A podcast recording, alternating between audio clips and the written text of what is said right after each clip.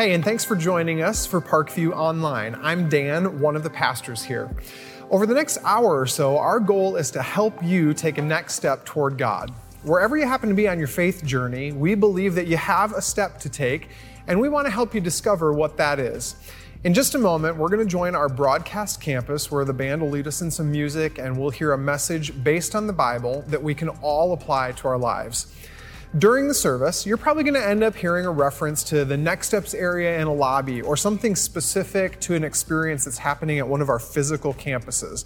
But what we want you to know is that you can take very similar next steps online. And if there's ever a time when you want to learn more about how to do that, just shoot me an email at online at parkviewchurch.com. We'd love to help you figure out which next step is the right one for you. There are a couple of other quick things that we want you to know. First, if you're watching with a group of people and we can help you in any way, we'd love to. That means different things for different groups, but we'd love to have the conversation with you.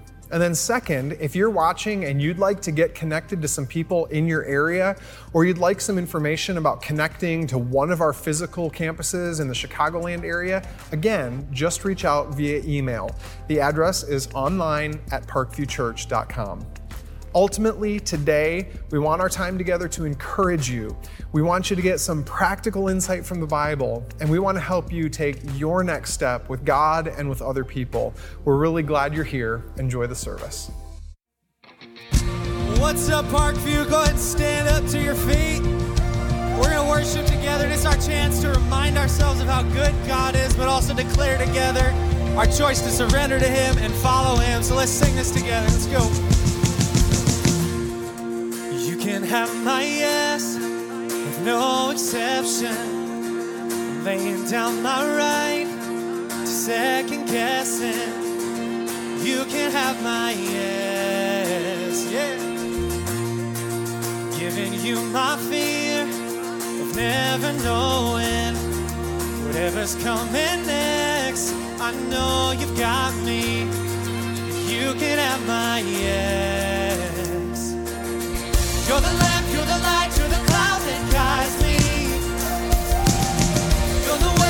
Truth,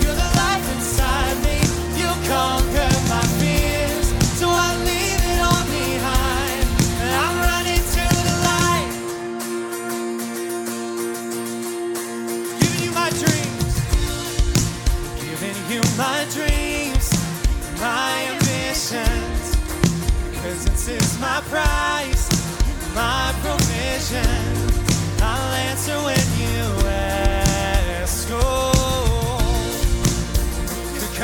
against if you are for me. Even in the fire,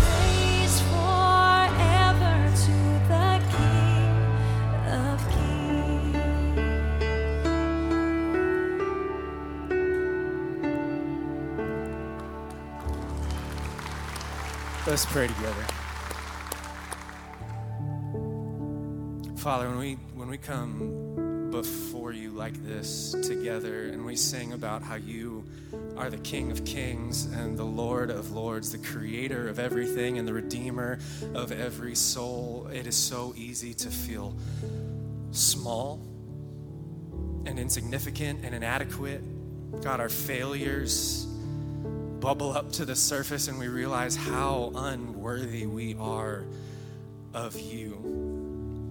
But God, at the same time,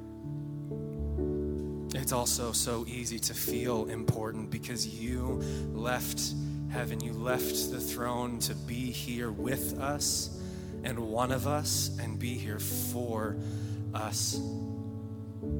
For me, for one that didn't deserve you at all, who had abandoned you who had gone his own way, God, you redeemed me. You redeemed each of us because you love us that much. And so it's also easy to feel important because you have made us worthy and important and good and rescued and holy. And so, God, help us remember that this morning as we worship you. Let us not just remember how good you are, but that you have made us yours, claimed us as your own and there's nothing we can do to change that. Help that sink down deep into our hearts this morning. And Jesus, we pray in your good and your beautiful and your powerful name. And everybody said, Amen. You can have a seat. What's going on, guys, and welcome to Parkview. My name's Kevin. I'm one of the pastors around here. Welcome online, on the patio. If you're braving the rain, good for you. We are glad to have you here as well. Uh, if you're trying to figure this whole Parkview thing out and you don't know where to go quite yet, the best spot for you to go is to parkviewchurch.com slash this week. It's a web page we've got that shows everything going on around Parkview week to week. It's just the best way for you to stay in tune with us. But a couple of those things to highlight for you, one of which hopefully you grabbed when you came in, is this piece of paper called In It Together. It's a chance for you to jump with one of, with one of our serving teams and actually get an all access pass at what goes on around behind the scenes here at the weekend at Parkview. A chance for you to jump with one of our serving teams, build some community, find some purpose, have some conversation, and we'd love for you to join us in that. So if you want to fill that out and drop it at any of the bins at the high tops on your way out, you could do that. Another chance to get plugged in is for you students. So if you're in sixth grade through high school, this is for you guys. We've got an event coming up, a fall conference called Burn the Ships. It's the shirt that I'm wearing. I'm not just super into pirates or something. It's called Burn the Ships. And it's a chance for you to jump in for you students to hang out, get to know some other students, hear more about Jesus, and have some conversation. It's going to be happening at the New Lenox campus each night starting this Thursday, Friday, and Saturday, the 7th through the 9th. And we'd love for you to hang out with us. Pastor Nick is going to be out in the lobby. He'd love to answer any questions you have. Now, the only reason we can have events like that, resources like that, is because this is a very generous church that is filled with generous people that are on mission with us here at Parkview. And if you'd like to be part of that generosity, if you'd like to give, the best spot for you to go is right out the doors. There's some giving boxes, or right online at that parkviewchurch.com slash this week link. There's a spot for you to give as well. Now, one of the ways your generosity allows us to do the work of Jesus here in the community is with a brand new program we're getting ready to start up called Alpha. In the seat backs in front of you, you've got these cards. Uh, there's some information about Alpha on those cards.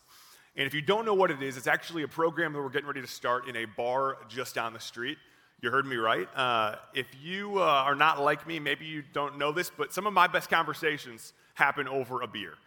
If that bothers you, email Tim later this week. But uh, some of those best conversations happen. And we believe that there's a chance for you to maybe come, have some free food, have some conversation, get to know Jesus a little bit.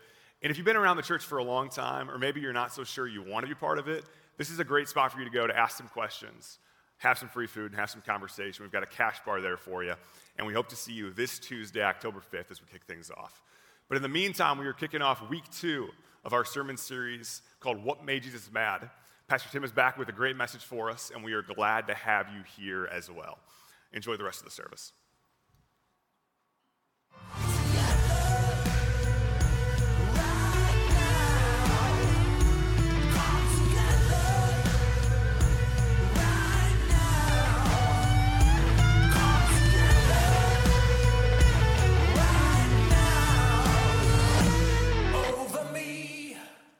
Welcome, everybody. Welcome to you at all of our campuses in New Lenox and Homer Glen. We welcome you online. We are so glad to have you here. And happy 29th birthday, baby, to my baby.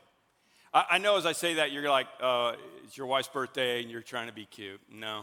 Some of you are like, if that's your real wife's birthday, honey, pack up, we're getting out of here. What I'm saying is, uh, my daughter, my youngest daughter, is 29 today. So, Becca, happy birthday. That's just weird to me.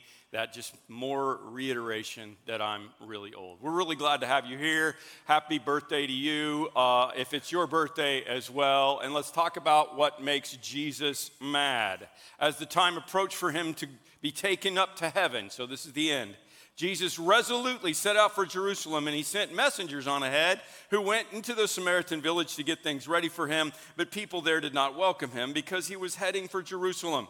When the disciples, James and John, saw this, they asked, Lord, do you want us to call down fire from heaven and destroy them? But Jesus turned and rebuked them And then he and his disciples went to another village. Do you understand why Jesus was sometimes angry? The disciples wanted to call down fire from heaven on followers who, on other people who did not welcome them. Was he mad at his followers? It says he rebuked them. I don't know. His rebuke might have been, now, come on, you guys, let's not blow people up today. But it doesn't seem like it. And it seems to me like it plays into our more full picture of what made Jesus mad. This whole scene cracks me up because James and John are getting a little cocky. I mean, at this point, they've been able to heal people and cast out some demons, but, but calling down fire from heaven, I mean, it's not like they're X Men all of a sudden. I, you know, they don't have the power to do that. And we don't know how mad Jesus was, but we do know the problem problem. And this is what I want to talk about today. It's too easy for the disciples to jump into let's blow up the Samaritans. If you weren't here last week, we talked about the book. The book is available for you at all of our campuses. It's a book I wrote a couple of uh, a couple of years ago. I'm not making any money off of it. Everything's going to Parkview. I just want you to understand what made Jesus mad. And last week we talked uh, about the sons of hell. We talked about what made Jesus mad was when they were trying to bring more rules into the process. They were trying to make it harder for you to get a grade in the class, and it just made everybody want to go away. It basically falls into this what made Jesus mad denied access to the Father.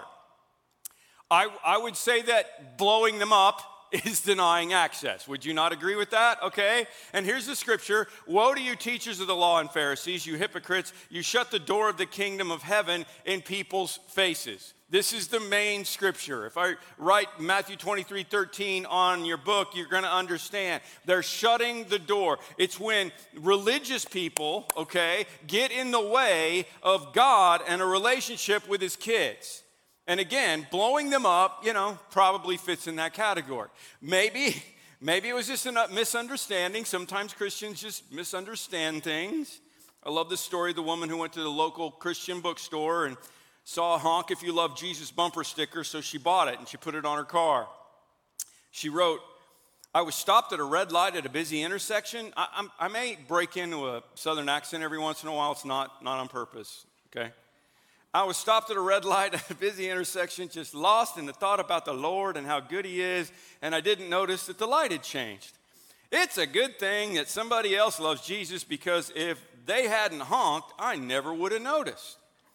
I found lots of people who love Jesus. Why, while I was sitting there, the guy behind started honking like crazy. And he leaned out of his window and screamed, For the love of God, go, go, go. What an exuberant cheerleader he was for Jesus. Everyone started honking. I just leaned out my window and I started waving and smiling at all those loving people. I even honked my horn a few times to share in the love. There must have been a man from Florida there because I heard him yelling something about a sunny beach. I saw another guy waving in a funny way with only his middle finger stuck up in the air. And when I asked my teenage grandson in the back seat what he meant, he said that it was probably a Hawaiian good luck sign or something. Well, I've never met anyone from Hawaii, so I leaned out the window and gave him the good luck sign right back. My, my grandson burst out laughing while he was enjoying this religious experience so much. A couple of the people were so caught up in the joy of the moment, they got out of their cars and started walking towards me. I bet they wanted to pray or ask what church I attended, but that's when I noticed that the light had changed. So I waved to my sisters and brothers, grinning, and drove on through the intersection. I noticed I was the only car who got through the intersection before the light changed. And I felt kind of sad that I had to leave them after all the love we'd shared. So I slowed the car down, leaned out the window, and gave them the Hawaiian good luck sign one last time as I drove away. Praise the Lord for such wonderful folks, okay? Uh, yeah. uh, you never clap for the Bible, but a good joke about flipping people off. Thank you. That's my congregation. I love that, okay? This might have been a misunderstanding, but I doubt it. I doubt it. There was, there was always an issue with the Samaritans, and here's where we're at with this today. Samaria was a region that the Jews, uh, they avoided it because the Samaritans were people who were on the other side of the tracks. They, were, they had a religious system that was a form of Judaism, but they had pulled away and done some of their own rules and had their own place of worship. So the truth is, the disciples did not want to be in Samaria, even with Jesus. They were prejudiced against a group of people that they didn't understand. But Jesus still loved them. In another episode with the Samaritans, and I'm just going to tell you right now that basically my whole sermon is just going to set up at the end, we're going to watch this scene from The Chosen. And if I haven't convinced you to watch The Chosen, um, then that's going to do it for you. And I just want to set it up. This is another scene where Jesus is in Samaria with uh, the woman we call the woman at the well. Jesus left Judea and returned to Galilee, and he had to, hang on to that, go through Samaria on the way. Eventually, he came to the Samaritan village of Sychar near the field that Jacob gave to his son Joseph. And Jacob's well was there, and Jesus, tired from the long walk, sat wearily beside the well about noontime. Okay? Um, first of all, like I said, hang on to this. Had to go through Samaria, okay? Had to go through Samaria. Okay, that, that's not necessarily true. It's an interesting statement because most Jewish people, as I said, did not go through Samaria. As a matter of fact, here's a route that Jesus was taking. And if he was going this way, the normal way to go, if you were just going to walk the path, would be there. But most Jews would actually go all the way around to get up to Galilee because they didn't want to go through Samaria. It would be like somebody from Wisconsin, you know, avoiding Illinois, going through Indiana to get to St. Louis. Okay, you with me? I, I, I mean, it, it, it's, it's how much they didn't like each other. It was, it was all about their disdain for these people who were descendants of the Israelites, who, who went back to Abraham as their father and worshiped in much of the same way, but did a few things that were different and wrong, and they didn't like them. And yet, Jesus ignored the common prejudice of his day and headed straight through. Had to go through Samaria It was not about what he needed to do on the route, he wasn't in a hurry. It was because he wanted to reach the people that were farther away. He wanted to give access to the Father to those who were farther away. And he didn't want any of us to block the way for those who are far away. And I bring this up because one of the ways the church has blocked the access to the kingdom of heaven is with our prejudice. Even if we don't call it that, we still tend to be more comfortable with people who look and act like us. The Apostle Paul, under the inspiration of the Holy Spirit, sums it up a little bit later when he says this He says, God our Savior wants everyone to be saved and to understand the truth. Everyone. He wants everyone. Good news of great joy that will be to all the people. That's what the angel said. But do you really believe that? Parkview, do you really believe that? Soon, a Samaritan woman came to draw water, and Jesus said to her, Please give me a drink. Okay? This, this would have, Jesus wouldn't have had a way to dr- draw the water out of the well. Okay? So don't interpret his request through your own filter. This is not rude. This is not like, hey, babe, can you get me a drink? I mean, you know, I'm, I'm, I'm watching the Bears here and I don't want to get up. Can you grab, a, grab me a beer? This is not like that, okay? This was Jesus' way of sitting at the table in the break room at the office and asking, hey, could you pass me the salt? The point is that he sat down with her in the first place. It was unheard of in that day. And we can tell from her reaction because her reaction was basically, I can't believe that you would sit here with me. He was alone at the time because his disciples had gone into the village to buy some food. And the woman was surprised, for the Jews refused to have anything to do with the Samaritans. The Bible just wants to make sure you get that. She said to Jesus, You're a Jew and I'm a Samaritan woman. Why are you asking me for a drink? She was shocked to realize that someone who claimed to follow a different interpretation of God would put aside his prejudices and have a conversation with her. Can I say that again? Because it's really important. She was shocked to realize that someone who claimed to follow a different interpretation of God would put aside his prejudices and have a conversation with her. Normally, a Jew would not talk to a Samaritan. We've already established that. Add to that fact that a rabbi would not talk to a woman in public, it was gossip worthy. And this was not just any woman, this was a woman likely with a bad reputation. And the reason that she, the only reason that she would have been at the well at noon is probably because she didn't want to be around anybody else. Now, we may be making more of this than we should, but, but, but this is basically like someone going to the grocery store in the middle of the night so they don't see anybody that they know because they don't want to be around people. Do you understand that? It was, the, it was the custom of the day. We do know that the women would go together to the well, either in the morning or in the cool of the evening when it was cooler. And they would go together because if you're going to go draw water, you might as well hang out with some other people while you're there. You can hang out with your girlfriends and catch up on some current events and find out what's going on. But she was there in midday, she was not there at happy hour, okay? Now, again, I don't want to make too many assumptions. I, one more story a lady who got a new job in an elementary school as a counselor. She was really eager to help all the lonely children. And, and one day during recess, she noticed this, this little girl who was kind of standing on the playing field off by herself while the kids were enjoying soccer. And the uh, counselor approached the little girl and, uh, you know, asked if she was all right. And the girl said, yeah, she was fine. A little while later, she saw the girl still in that same spot all by herself. So she went back up again. She said, would you like to have a friend? And the girl hesitated and said, oh, okay, kind of looking suspiciously at this woman. And feeling like she was making progress, the counselor said, Why are you standing here all alone? And the little girl said, Because I'm the goalie. Maybe she had other reasons. We don't always want to assume, okay? But as you read on, you will see my theory. Jesus replied, If only you knew the gift that God has for you and who you are speaking to, you would ask me, and I would give you living water. Anyone who drinks this water will soon become thirsty again. It becomes, but those who drink the water I give will never be thirsty again.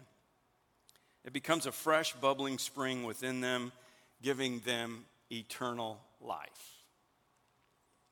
And what Jesus does next needs to be set up because if you read this wrong, you will think that Jesus is calling her out like some kind of a street preacher, but that's not what happened. Listen, go and get your husband, Jesus told her. I don't have a husband, the woman replied. Jesus said, yeah, You're right, I know. You don't have a husband. You've had five husbands, and you aren't even married to the man you're living with now. You certainly spoke the truth. And she said, Sir, you must be a prophet. What you need to understand here is that I believe Jesus was actually reaching out to her, not judging her, okay? Jesus did not say, Well, you can't have the living water, you hussy. I, I, don't know if that's the correct way to use the word hussy. It was just back in my Oklahoma memory banks, and I think that's kind of right, but I'm not really sure. What Jesus is doing is he's addressing the elephant in the room. He's saying, Look, I know you and I know you're here in the middle of the day. And we can tell that she's not upset because she said, Yeah, you're right. She said, You're right. Not, What business is it of yours? And this is so important for us as followers of Jesus when we're interacting with people, especially those from Samaria, those from places that we don't necessarily un- uh, understand, from the other side of the tracks, meaning those from backgrounds and cultures that we don't fully understand which for me would be anything other than a white male who grew up in Oklahoma in the 60s and 70s. As an old guy from Oklahoma, the longer I live, the more I realize that I have zero idea on what it's like to really be in a situation like this woman, to really be oppressed. I haven't lived a life of charm. I've got my own stories. It's just that I've always had opportunities. And I think that it's important to admit that fact if I'm ever going to be Jesus to the people around me. I think that it's important for me to admit, at least to myself and maybe to everybody else, that I don't know where they live and I don't know what it was like to be them. And the problem with my lens is that as I've read about the woman at the well, I always read this story. Some of you have heard me say this before. I've always read this story through the lens of what I would have interpreted this situation as an old white guy who grew up in Oklahoma in the 60s and 70s. You see what I'm saying? I always assumed this woman was just some kind of Hollywood personality who couldn't stay married to one guy, and that Jesus was setting the record straight with someone who needed a better handle on commitment, which would be likely a way to interpret that if she lived in 21st century Chicago, which she certainly does not. And unfortunately, today, there are still places that a woman is, is not valued and has no rights. But in Jesus' day, it was unanimous. Everywhere, a woman had zero rights. A woman in, in, in Samaria or Jerusalem or Judea could not sue for divorce. She could not file for divorce. And she can't get a job. And there is no system of welfare. So she literally had to have an arrangement, an arrangement with a man to survive. And that helps you to understand this in a very different way, doesn't it? This is exactly why the early church specialized in doing ministry to widows and orphans. And exactly why we do the same thing today. Except it's a lot easier on a widow or an orphan in today's world than it was back then because there was nobody else to help them. Either way, whatever the situation is, what I know is that this is a woman who has suffered deep pain. And doesn't that change this whole discussion for you? I mean, sure, maybe she was just seriously unfaithful. Maybe she was easy like Sunday morning. I don't know. Maybe she was just a bad man picker. I don't know. I just want you to be open to the fact that you and I probably don't live where she lives. I'll say it this way an admitted lack of understanding ought to be the basis of all of our interactions. Admit that I don't know where you live. I can walk a mile in your moccasins, maybe, but it's still not going to help me to understand where you live and how you've lived. Jesus didn't preach to her, he acknowledged her situation. He started where she was, okay?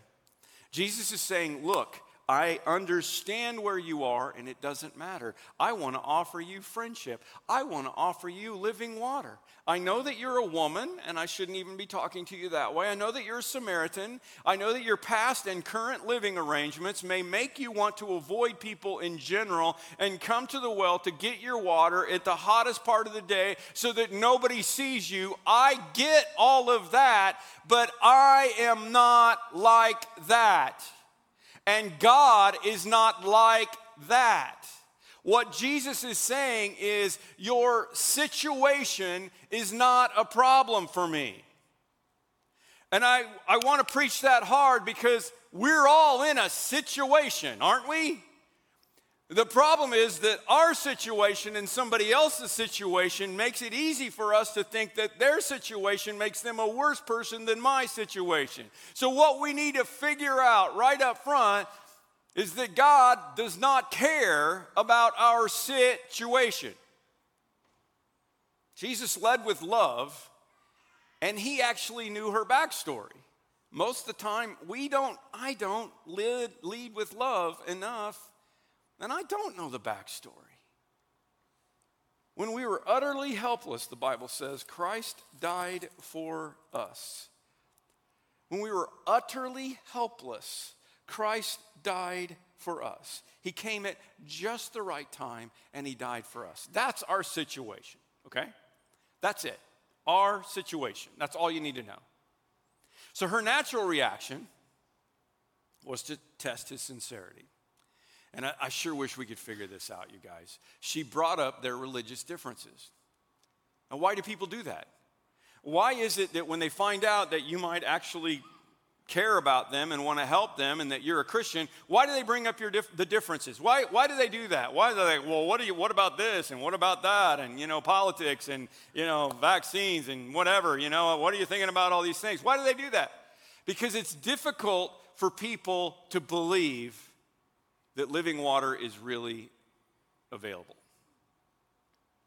And there's almost always a wall to break through when it comes to Jesus. Again, this is what made Jesus mad was when we put up walls, but unfortunately people still put up walls and there's always times when we have to break through them. And I can't tell you how many times I've messed this up. She says, Sir, I can see that you're a prophet. Our ancestors worshiped on this mountain, but you Jews claim that the place where we must worship is in Jerusalem. Now, watch Jesus. Watch what Jesus does here. He minimizes the difference and, and, and he helps her to see hope instead of division. Jesus says, yeah, the time is coming, indeed is here now, when true worshipers will worship the Father in spirit and in truth. The Father is looking for those who will worship him that way. For God is spirit, so those who worship him must worship in spirit and truth. And the woman said, Well, I know the Messiah is coming, the one who's called the Christ, and when he comes, he will explain everything to us. Then Jesus told her, I am the Messiah. This is a beautiful response. Jesus could have jumped on the argument and told her what he did actually believe about Jerusalem that it really was the correct place to worship. That's why the temple was there. From the Jewish perspective, she was wrong as a Samaritan to think that she could worship on a different place. According to rabbinic literature, in order to convert from being a Samaritan to Judaism, you had to renounce the fact that there was any place but Jerusalem to worship. That's literally what the law said. So, what does Jesus do? Jesus decided not to debate the differences, but to focus on the future. As a matter of fact, if this is not already loving and accepting enough for you, proof that Jesus was really here to open the door to the kingdom of God for everyone, in verse 26, again, he told her, I am the Messiah. You got to understand that up to this point, Jesus has not, other than the disciples, he has not disclosed to anyone else the full version of his identity. To the world, Jesus is a great teacher. And some people were wondering if he was the Messiah, but he never claimed it. He never threw the M word around because he knew that would start a, a revolution and he didn't want that. But he told his secret to a Samaritan woman who had five ex husbands, and he welcomed her into a relationship with him and the Father. And she was the first one outside the disciples that ever got to hear this. Now, let's go back to the disciples wanting to blow up Samaritans. They didn't do this here, but, but watch the reaction. Just then, the disciples came back. They'd all gone to get lunch. They were shocked to find him, shocked to find him talking to the woman. but, but they've gotten smart enough that none of them had the nerve to ask, What do you want with her? Why are you talking to her? Interpret that, right? You see what that is? They're like, I don't know why you're talking to that woman, Jesus. You know why she's here. She's a Samaritan woman. She's in the middle of the day. She's probably not the kind of woman you ought to be talking to. But at this point, I'm smart enough not to open my mouth. But, but, but yet, when the gospel writer John decided to write it down, he admitted what they were thinking in their minds because they had prejudice. They were shocked to see Jesus talking to her. Jesus, don't you realize who this was? I mean, Jesus, if we're not uncomfortable enough being in Samaria in the first place, now you're here with her? I've always wondered why all of the disciples needed to go to town to buy food. It sounds like the beginning of a joke, right? You know, how many disciples does it take to carry lunch? I mean, how, how, why did they all have to go? My theory, can't prove it, my theory is that Jesus sent them away. Hey, why don't you guys go get food? Well, can I stay here? No, all of you. Because Jesus knew that this situation was getting ready to happen. And he knew that having the disciples around was going to make it harder for her. Please hear this.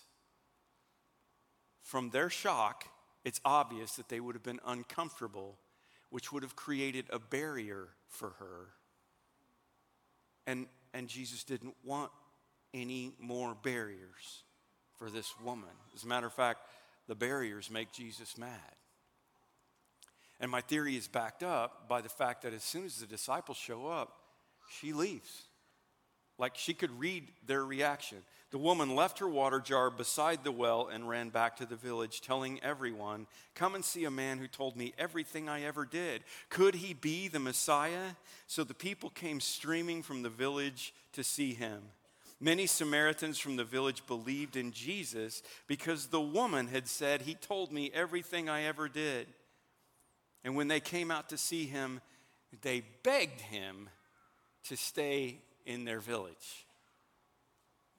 Not blowing up this place because Jesus broke through.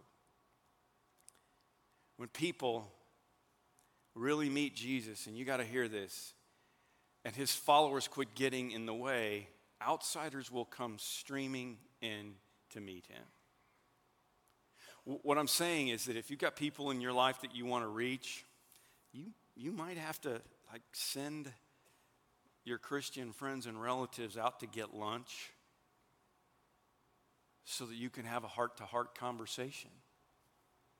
If they're the kind of people that are always going to be judging and looking down wanting to blow up everybody that doesn't believe in them, you may have to get away from them and have a one on one conversation because when people really meet Jesus and the followers quit getting in the way, outsiders will stream in to meet him. This was the woman who chose to go to the well at a time when no one else wanted to, seemingly to avoid people. She doesn't understand the correct way to worship God. She was either bad at relationships or had been kicked to the curb over and over again. She's living with a man she's not married to, and she was the first missionary to the people of Samaria. Do you understand how great that is? So now that you got the background, I'll just let you watch it. Again, this is from The Chosen.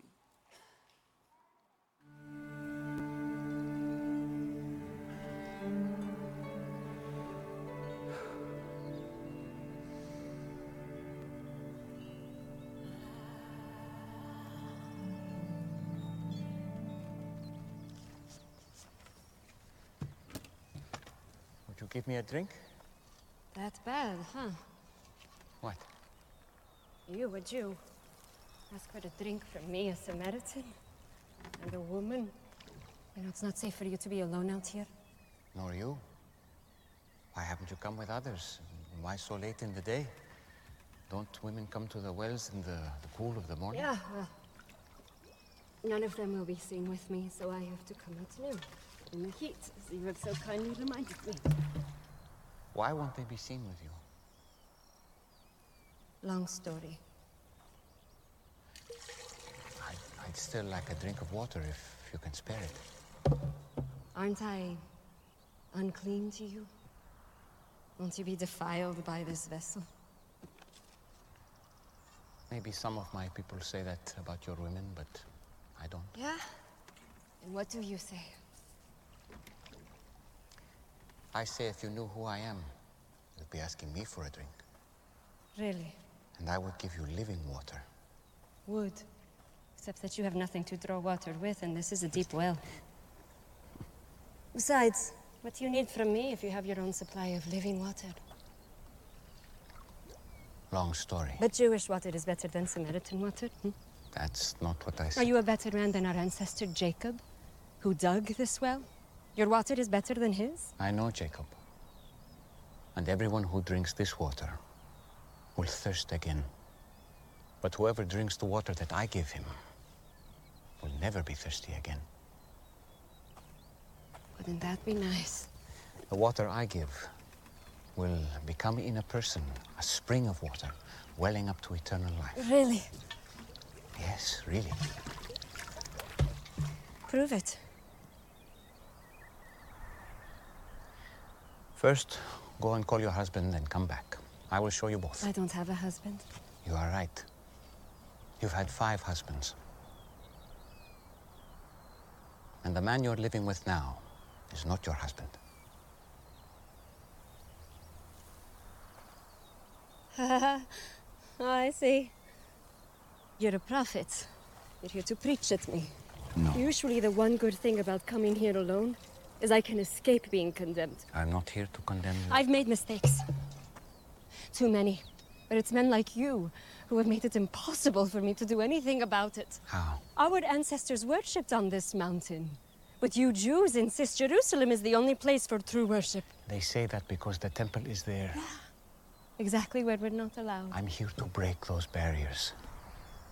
And the time is coming when neither on this mountain nor in Jerusalem will you worship the Father. So, where am I supposed to go when I need God? I've never received anything from God, but I couldn't thank Him even if I did. Anywhere. God is spirit. And the time is coming and is now here that it won't matter where you worship, but only that you do it in spirit and truth. Heart and mind, that, that is the kind of worshiper he's looking for. It won't matter where you're from or what you've done. Do you believe what I'm telling you? Until the Messiah comes and explains everything and sorts this mess out, including me. I don't trust in anyone.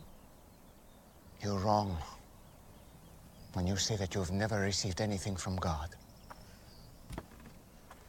This Messiah you speak of, I am He. The first one was named Ramin. You were a woman of purity who was excited to be married. But he wasn't a good man. He hurt you. And it made you question marriage and even the practice of your faith. Stop it. The second was Farzad. On your wedding night, his skin smelled like oranges. And to this day, every time you pass by the oranges in the market, you feel guilty for leaving him. Because he was the only truly godly man you've been with. But you felt unworthy. Why are you doing this? I have not revealed myself to the public as the Messiah. You are the first. It would be good if you believed me.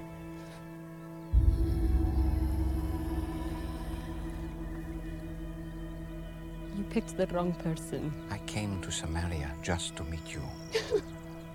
Do you think it's an accident that I'm I'm here in the middle of the day? I am rejected by others. I know. But not by the Messiah.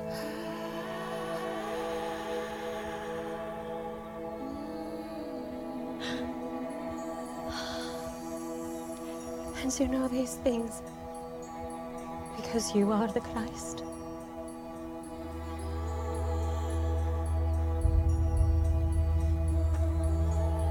I'm going to tell everyone.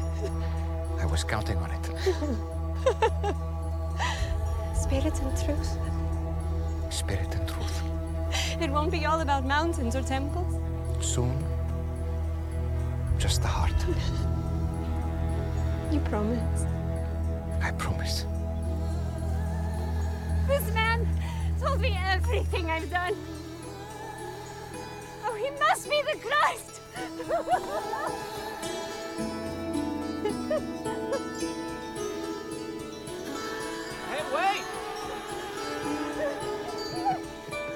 You? You forgot your um. Fancy you, man! You told me everything I ever did!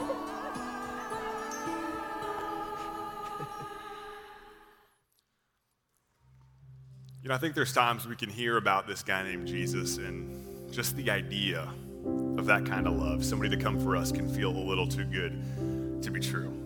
And there was a week that I was finishing up Alpha, and I actually stopped to talk to the bartender there, and she was listening in on some of our conversation, and she's like, All right, Kevin, I gotta be honest, I like what you guys are doing here, but if I showed up at your church, there's a good chance the ceiling would cave in. And I'll be honest, I've heard have had that conversation with a bunch of you that are sitting here right now. And thankfully it seems like the ceiling is still standing, so that's good. But I think that there's a lot of us who can think, just coming before Jesus, man, is there any way that a God so loving could really love us if we laid it all out before him? And if there's anything that this story shows us and reminds us, it's that there's nothing he doesn't already know. And he came not just for the woman at the well, but for each one of us. And communion gives us a chance to remember that, to recognize that, and to experience that love when we hold in our hands the body and the blood that made that sacrifice possible. Fountain of living water that can change not only this moment, but the rest of our lives as we even leave here today. So, on your way in, hopefully you grab one of our communion packets. On top, there's a very thin layer for the wafer, and beneath that is a layer for the juice.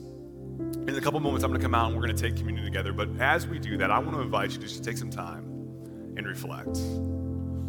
Jesus already knows everything there is to know about you, about us. But for us to have a moment just to lay it all out before tell them where we're at, and allow them to sit in it with us so that we can experience that fountain of living water and experience the grace and the love that He's promised us and that He has for us right here, right now. Let's take a moment together.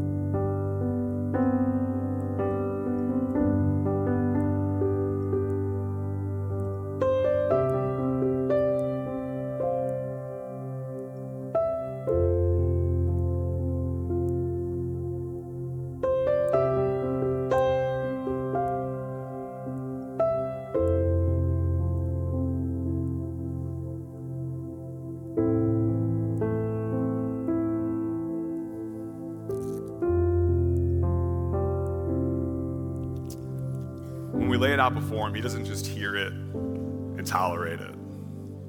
He died for it. And that sacrifice allows that eternal life with him to be possible. So let's eat the body, broken for you. Take and eat.